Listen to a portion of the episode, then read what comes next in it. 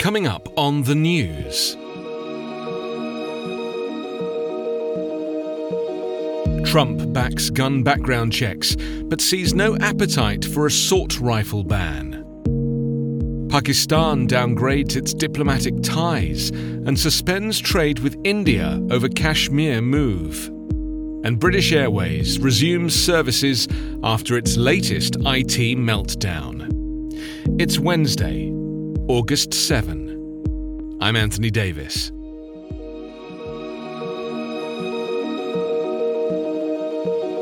Protesters greeted Donald Trump's arrival in Dayton today, blaming his incendiary rhetoric for inflaming political and racial tensions in the country and demanding action on gun control as he visited survivors of last weekend's mass shootings and saluted first responders. The President and First Lady Melania Trump began their visit at the hospital where many of the victims of Sunday's attack were treated. Reporters traveling with the President were kept out of view, but White House Press Secretary Stephanie Grisham tweeted that the couple had been stopping between rooms to thank the hard-working medical staff. Outside Miami Valley Hospital, at least 200 protesters gathered, hoping to send a message to the president by calling for action. Some said Trump was not welcome in their city. There were Trump supporters as well. Emotions are still raw in the aftermath of the early Sunday morning shooting rampage that left 10 dead, including the gunman in the city's popular Oregon Entertainment District. Critics contend that Trump's own words have contributed to a combustible climate that has spawned violence in cities including El Paso, Texas, where another shooter killed 22 people over the weekend. Trump rejected that assertion as he left the White House, strongly criticizing those who say he bears some responsibility for the nation's divisions. I think my rhetoric brings people together, he said. He also said that he was concerned about the rise of any group of hate, whether it's white supremacy or any type of supremacy, Antifa, referring to loosely organized left wing anti fascist groups. The White House is inviting internet and technology companies for a roundtable discussion on violent extremism online, but didn't release the names of the companies invited to the meeting, which will be led by White House staff. Donald Trump is not expected to attend. Trump this week directed the Justice Department to work with online platforms and state and local governments to develop tools that can detect mass shooters before they strike.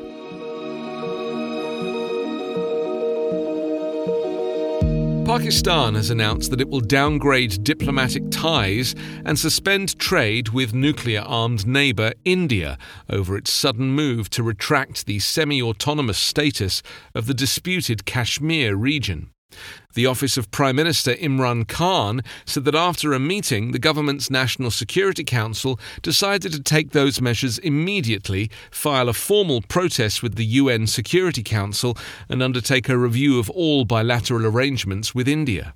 Kashmir has long been a flashpoint between the two countries, and it's been roiled for years by terrorist attacks, protests by the region's majority Muslims, and accusations of repression by Indian forces stationed there. The Himalayan region, claimed by both countries, is divided by a militarized line of control. India and Pakistan have fought three limited wars since Pakistan was created in 1947 in the violent partition of India.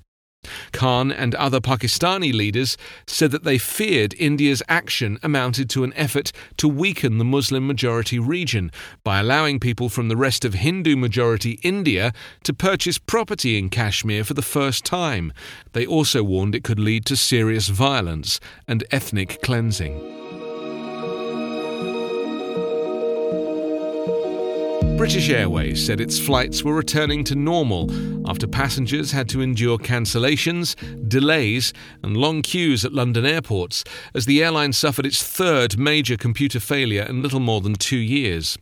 Wednesday's woes are the latest in a string of problems at BA, which was fined $230 million last month for a huge customer data breach and is bracing for potential strikes in a pay dispute with its pilots. More than 60 flights to and from Heathrow and Gatwick were cancelled, and more than 100 were delayed. The problem started when people tried to check in for the first flights of the day, and it lasted for about 12 hours. Customers could not check in online, while others complained of being stuck on planes, unable to take off for hours.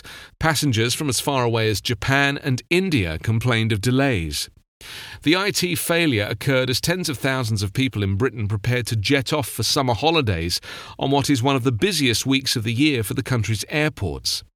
A little more than a year ago, BA was forced to cancel flights after problems with the supplier's IT system.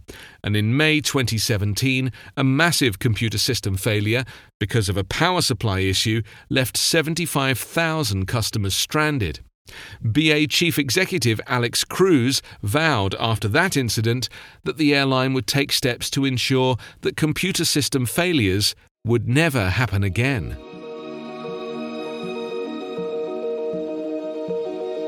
You can subscribe to the news with your favourite podcast app or ask your smart speaker to play The News with Anthony Davis podcast. Follow us on Twitter at the news underscore podcast. The News is an independent production covering politics, inequality, health, and climate, delivering honest, verified, and truthful world news daily.